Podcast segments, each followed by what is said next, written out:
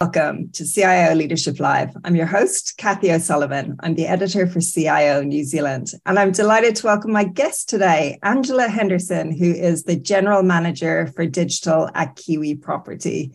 Hello, Ange. How are you doing today? Hi, I'm really well, thanks. Great, great. And it's so fabulous to finally have you on CIO Leadership Live. I've been looking forward to this one, I tell you. Um, but for those of you who don't know Kiwi Property quite well, can you tell us um, a little bit more about your organization and what your team does there? Yeah, so Kiwi Property Group are one of the largest landlords, property landlords in New Zealand. Um, you'll probably know us more for um, Sylvia Park. So we own Sylvia Park and all the development that's going on in around Sylvia Park in Auckland, Lynn Mall um, out west. Um, we own ASB down at the North Wharf, the Vero building, which I'm sitting in now, um, and a couple of large shopping centres down in the Waikato, the base and Centre Place, and also the plaza down in Palmerston North. So we've got quite a lot of um, retail and commercial um, uh, properties, and we're at the moment building a, a new arm to our asset base, which is about rental and build to rent. So um, people can rent from us um, nice, beautiful, modern apartments in the future. So those are going up down at Sylvia Park. Um, as for my role, um, yeah, as you said, I'm the GM of digital here, and I look after all things technology. So I look after the core core IT, if you like, so all the networking, cybersecurity um, side of things, operations service desk, all of that, plus data and insights, and of course product. So all the products that we are delivering for both our internal and external customers. So it's a big role, and you've obviously had um, a lot of experience in IT and transformation. I know you've worked for some big companies like Air New Zealand and Westpac, just to name a couple. But transformation is a word that's you know it's thrown around quite a bit. It's it's a bit of a buzzword. Can you talk us through you know your how how transformation has has shaped your career and your experience of transformation? Yeah, so my experience, it's it's really um, not as big and as crazy as it seems. I think you are right when people say, "Oh, you know, big tra- let's do a big digital transformation." I think it's um, from a career. Yes, I've done this in a lot of places, but I think quite simply, it comes down to really understanding what the business needs. So, what does the business need to change, and how are we making the business more simple and efficient as we go. Um, and to do that, you really need to make sure that you've got, from experience, the right buy-in right right at the beginning. um, if you don't have the board on board and if you don't have your executive on board, then it makes it really hard to do that. But you've got to really understand the why and where the pain points are across the business to make it real. Because if you think, oh, I'm just going to swap out some core tech and and do that without taking the business and the people on that journey, then I think you're in in for you know some some difficult times. So I think you know from my experience, yeah, transformation is it's tricky, but I think it always starts with the people. And if you don't start with the people, then it makes it hard.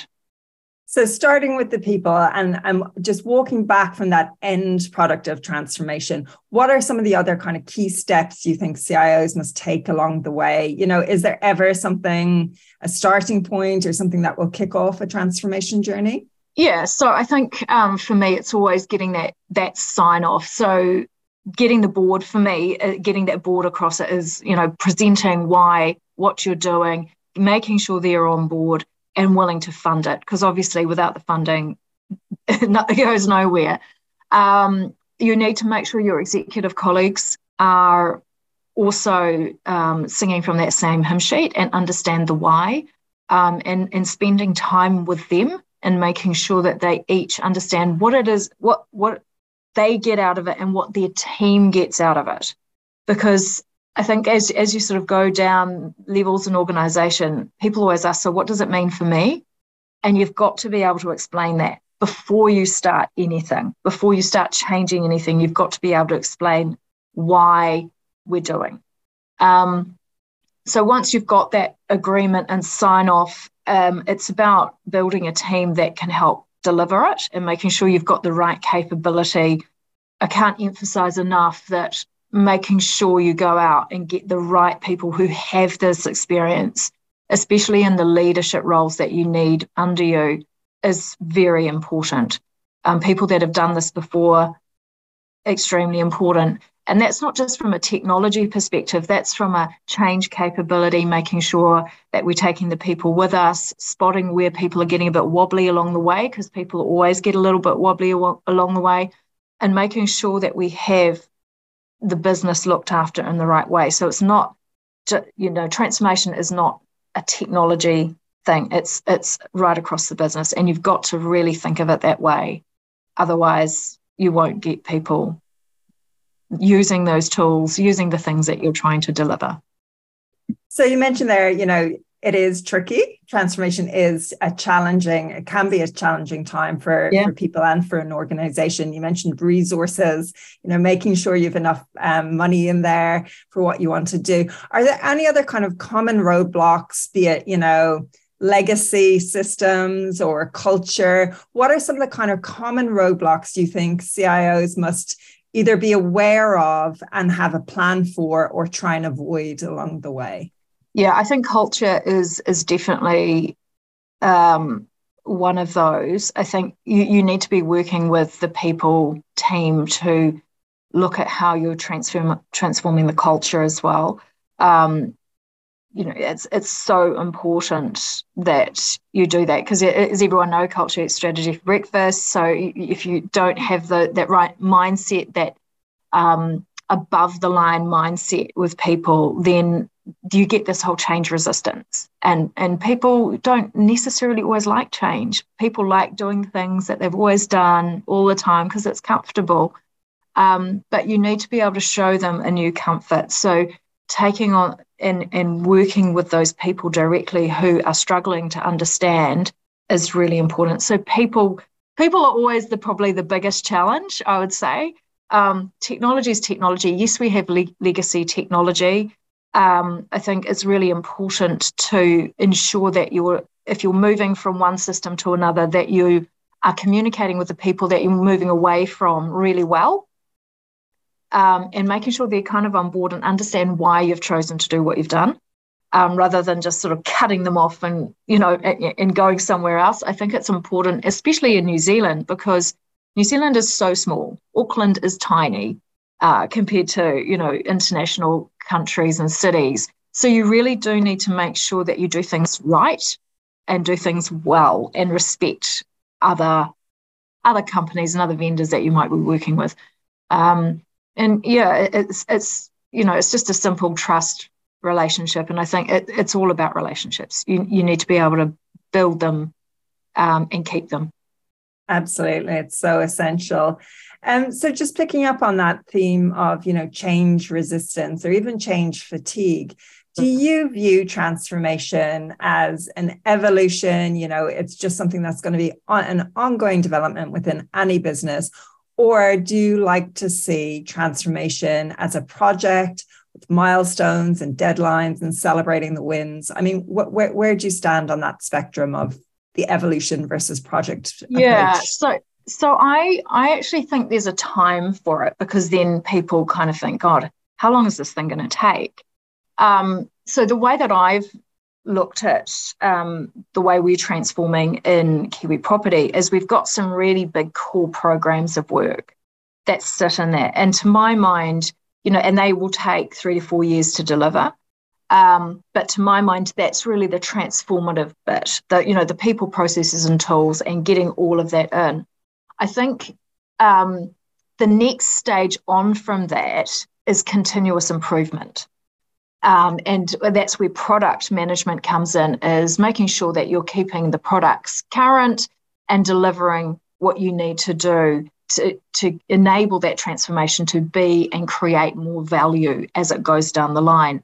So I think, yes, for me, in my head, I kind of um, the way my brain works. I like to partition things and go, yeah, okay, this is the transform, uh, transformative work, and then then we create our product roadmaps to deliver anything more than that. Because what can happen is everyone goes, oh, we're doing a transmission. Look, we want to do that and that and that and that, and then it becomes a real monster. I think you've got to control scope, and you've got to be super clear about what you're delivering um, otherwise, I think you know you'll probably start getting questions from the board and the exec going, "Haven't you done this stuff yet?" You know, you, you just gotta you've got to put some time boundaries around it. So I think you know there's a there's a evolution from transformation into continuous improvement, and that's how it sort of rolls yeah. So you, you mentioned earlier you know when you are kicking off a transformation journey the importance of getting people on board and particularly the exec and um, your own uh, organization's board. So can you tell us you know as gm for digital how you do that? How do you collaborate and influence the organization and its leadership team? So i've been i'm really lucky to be part of a amazing exec team here. Um, and you know we we have stand-ups every day. So we have half an hour stand-up every day and we talk about what's going on in our space and and things. And i've been able to leverage that that that environment and take some of that space to sort of communicate what's going on and how things are going. Um, obviously have done presentations to the, both the board numerous presentations to the board and to the exec just to help them understand what we, where we're trying to go and what does this mean. I think um, and I've also used some quite visual, um, like I've done little videos, visual videos, and things like that that help make it click if if that helps. Um, so that people go, oh, because when I talk about an app, a shopper app down at Sylvia Park that does this, this, and this, um, some of them go, oh, and just talking IT gobbledygook again. And if I can put that into a video and help them understand, then they go, oh, yeah, I get that. I get exactly what she's trying to do. So it's about breaking down those language barriers as well um, and speaking the way I call it Janet and John language, just making IT speak very simple and really easy for people to grasp and understand. If you can do that, then you've got this shared understanding and knowledge. Um, and then it also helps for them talking to their teams as well but the other thing me and my team have done is we, have spent time with each of them and their teams, taking them through what we're doing, when we're doing it, how we're doing it. Um, and, and also, we've had m- many of their team members involved actually in the project and the selection of certain tools that we're using going forward. So we've tried to get everybody involved. So then you get everybody on that bus and no one's left guessing, oh, what are those guys doing again? They know. Fun. Fun. Yeah. That's a great approach. I, I love the idea of, of videos and, and actually showing people. It's yeah. um yeah, a great approach. So um and the the pandemic has really brought technology into sharp focus for a lot of businesses and organizations across New Zealand. How do you think the role of CIO has changed since the pandemic? Um, it's, it's an interesting one. Here, at KP, you know, we were really set up for flexibility, working at home, our business continuity management plans all kind of just clicked into place and everything works so, and, and very easily. Um, so I think that's that was good from a Kiwi perspective. But I think, yeah, people are more cognizant of what technology can do. It's making sure, I think I, I'm always making sure that people have the right kit at home to be able to do their work. Um, having you know the most most you know up to date laptops and screens and whatever, I make sure that the team is putting that that out there for our team wider team members, just so that they can work their very best at home. Um, there's you know I sort of feel if you give people substandard tools and and, and whatnot, you're not going to get the best from them. Um, so yeah, it's just always been important to do that and just really cognizant that the systems we have in place, you know, we have to have high availability, they need to be consistent, they need to be there, um, and people need to be able to, you know, when people are using them, they can they can go ahead and do that. So it's just being more aware of the needs of the business and how the business like to operate and work. But like I said, you know, at Kiwi, we, are pretty well equipped here. Um, and how we worked through the pandemic. Uh, the other the other um, angle is obviously just making sure that you're very open and flexible to the working at home practices that are certainly embedded in. Um, we're very flexible here anyway, so you know most people will be working at home one or two days a week, so it's actually not feeling that different. But you know, I think I think it's just a you know mindset. You know, people um, and and from a CIO perspective, you've got to have a positive mindset towards that, and just be prepared that people won't be there when you maybe think they should be, you know. So, um, so just okay. picking up on that, just picking up on that, that that positive mindset. Are there any other kind of key attributes you think are essential now for a successful modern day CIO when it comes to leadership? Uh, I, I think that you you need to be a people leader um, rather than just a leader. You need to understand people. You know, your EQ needs to be you know, your radar about how people are feeling, picking up on little cues where you sort of think, oh, that was a bit weird that they said that, or that's sort of a little bit out of character. You've got to be able to pick up on that and have a conversation about it because people might, you know, over the screen, people can put on that mask of everything's great. Um, and especially, you know, we've seen a lot of mental health issues through pandemic, not so much at Kiwi, but it is a thing. And we need, need to make sure we're taking good care of people and giving them the help that they need.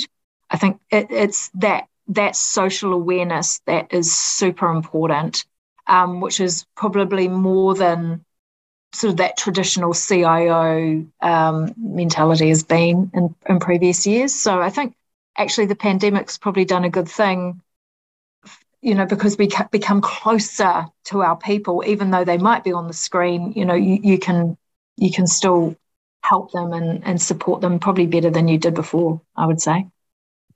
So, how do you create that internal culture then that, you know, makes people feel connected and, you know, inspires them and, and makes them feel like, you know, they are on a path to success in their roles? Yeah. So, we, we, um, you know, as we set out our goals for the year, we make sure that everyone understands those and, and we spend time as a, a team every week um, just making sure that we're supporting each other how, how, how do we achieve our goal if you know if you're someone's struggling how do we wrap our arms around them i'm really lucky i've got an amazing team here we're really close we check in on our team culture every quarter and we do a, like a little digital mini survey to see where we're at and then we sort of pick it apart if we're unhappy and, and work out what we need to do better or differently.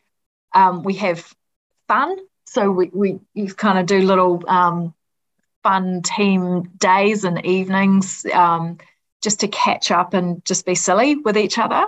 Um, and, and I kind of operate in a really flat structure as well. I don't deal in hierarchy very well. It's it's not the way I operate. So you know, I just bring everybody in and I communicate openly with everybody.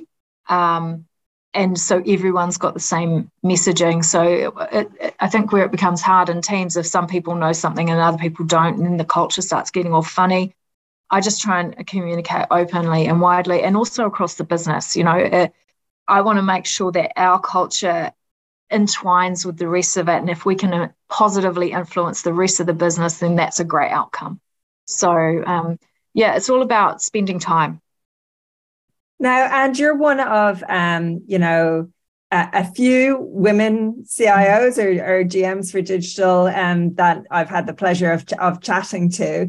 Um, but I'm really curious on your views about, you know, getting more women into senior leadership roles in IT.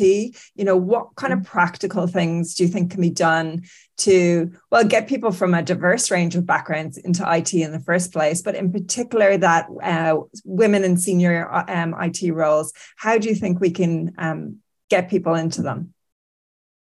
I think you need this. I mean, this this topic is massive, um, and I've just got so many views on it. I just, firstly, I think it starts, you know, from school. I don't think schools are offering enough um, technology, exciting technology classes that girls want to be part of, um, and therefore, and and and it's typically seen as a boys' thing, and girls kind of shy away from that.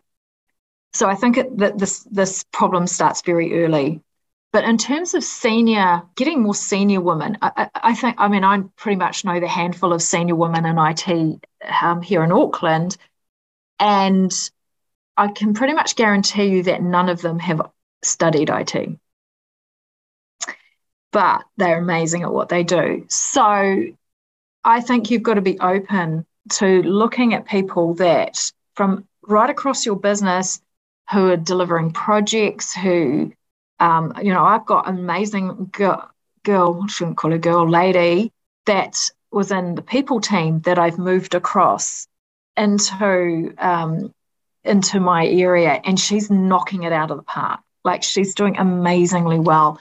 So I think you need to look wider than just the IT pool and go, okay, well, where can we give another person some opportunity to shine? And there are amazingly smart people in all businesses. I think it's just looking wider, taking the blinkers off and going, oh, okay, that person could be really great in here. And, and be willing to spend time and mentor them and, and coach them. And I tell you what, you'll get massive benefit from it. It's um yeah, really pays pays off. Right. And so when you reflect back on your own career, and this, you know, sometimes it can be a bit uncomfortable to think about, you know, mistakes that we've made along the way. But is there anything that stands out when you reflect on it really helped you and shaped you as a leader? I wouldn't necessarily call out mistakes, but the key learnings, I think. Um, particularly for me as a young woman in technology, I think, you know, we talk about masks and I and and I certainly had them, um, especially when I was in the UK, you know, working in really large technology teams and you felt like you had to behave like this and, you know, be this and, you know, um, and you really sort of lost you lose yourself. I think it's really important that you keep being true to yourself and being the real you because that's what people really like and connect with. Um, and that's what gains the trust and belief. So if you want to go and you want people to follow you and you want to transform this, you need to be really, you know, you need to be yourself so people trust in what you're trying to achieve. So I think um, that's that's the big one actually. Um, and, you know, I've been very fortunate to work with some amazing leaders who enabled that um, for me. And so as as leader, you know, leader now, I've got to make sure that people can bring their whole selves to work every day and deliver, you know, and, and you get more. You get more for, for from those people if you if you do that. So absolutely. Yeah. So, um, for someone who was aspiring to be, you know, a, a CIO or a CDO or a CTO who really, you know, wanted that top job, what advice would you give them? The best piece of advice I always had from a chap called Tony Spilsbury, who, who's, you know, real mentor for me in the UK. He always said to me, Ange, kill people with kindness. Because if you if you are kind, you know, and savvy and smart, but you do things in the right way, you'll bring people with you every time. So um, that's that's something that I've always gone back to. Is is, is that Ange just just you know just make sure you're doing the right thing, because you're more likely to get what you want and what you need rather than treating people badly. Um, it's important. Absolutely. Great advice. And um, so we're heading into, you know, um, tur- a turbulent year possibly mm. ahead. You know, there are some clouds of, of recession and there may be a change of government or certainly there certainly will be a change in, in government policy. What, what are some of the kind of top of mind things for you? What's important to you in the months ahead? Oh, look, I'm buried thick in the transformation part at the moment. We're putting in a new ERP system at Kiwi at the moment, and um, we're in the thick of finishing the design and looking at how we do our first conversions for data migration, which you know it's quite big. Um, and and you know this this this particular project is super important to our business as we go forward. So we keep, you know, charging forward with that, even in these rocky times. Um, so, so we're putting some from an environmental perspective, we're putting all our effort into getting that thing done. Um, we have had to peel back on some of the other things that we have in our plan. Um, it's not meaning to say it won't be done, but we've just pushed that out a little bit further into outer years because because we're just making sure that um, as a business we are really stable and, and can come out of a downturn in, in the right way. Um, so yeah, we're just really keeping our focus. So yeah, I'm buried in making sure we get through these conversions and our data migration works, but also making sure the team is happy, they're all working together, and we're communicating and working with the right wider business. So that's well, that's that's not a that, that's pretty much it, but it's a big thing. big, massive, massive yeah. year ahead. Well, Angela yeah. Henderson, we wish you all the best with it. Thank you so much for your time today. Pleasure.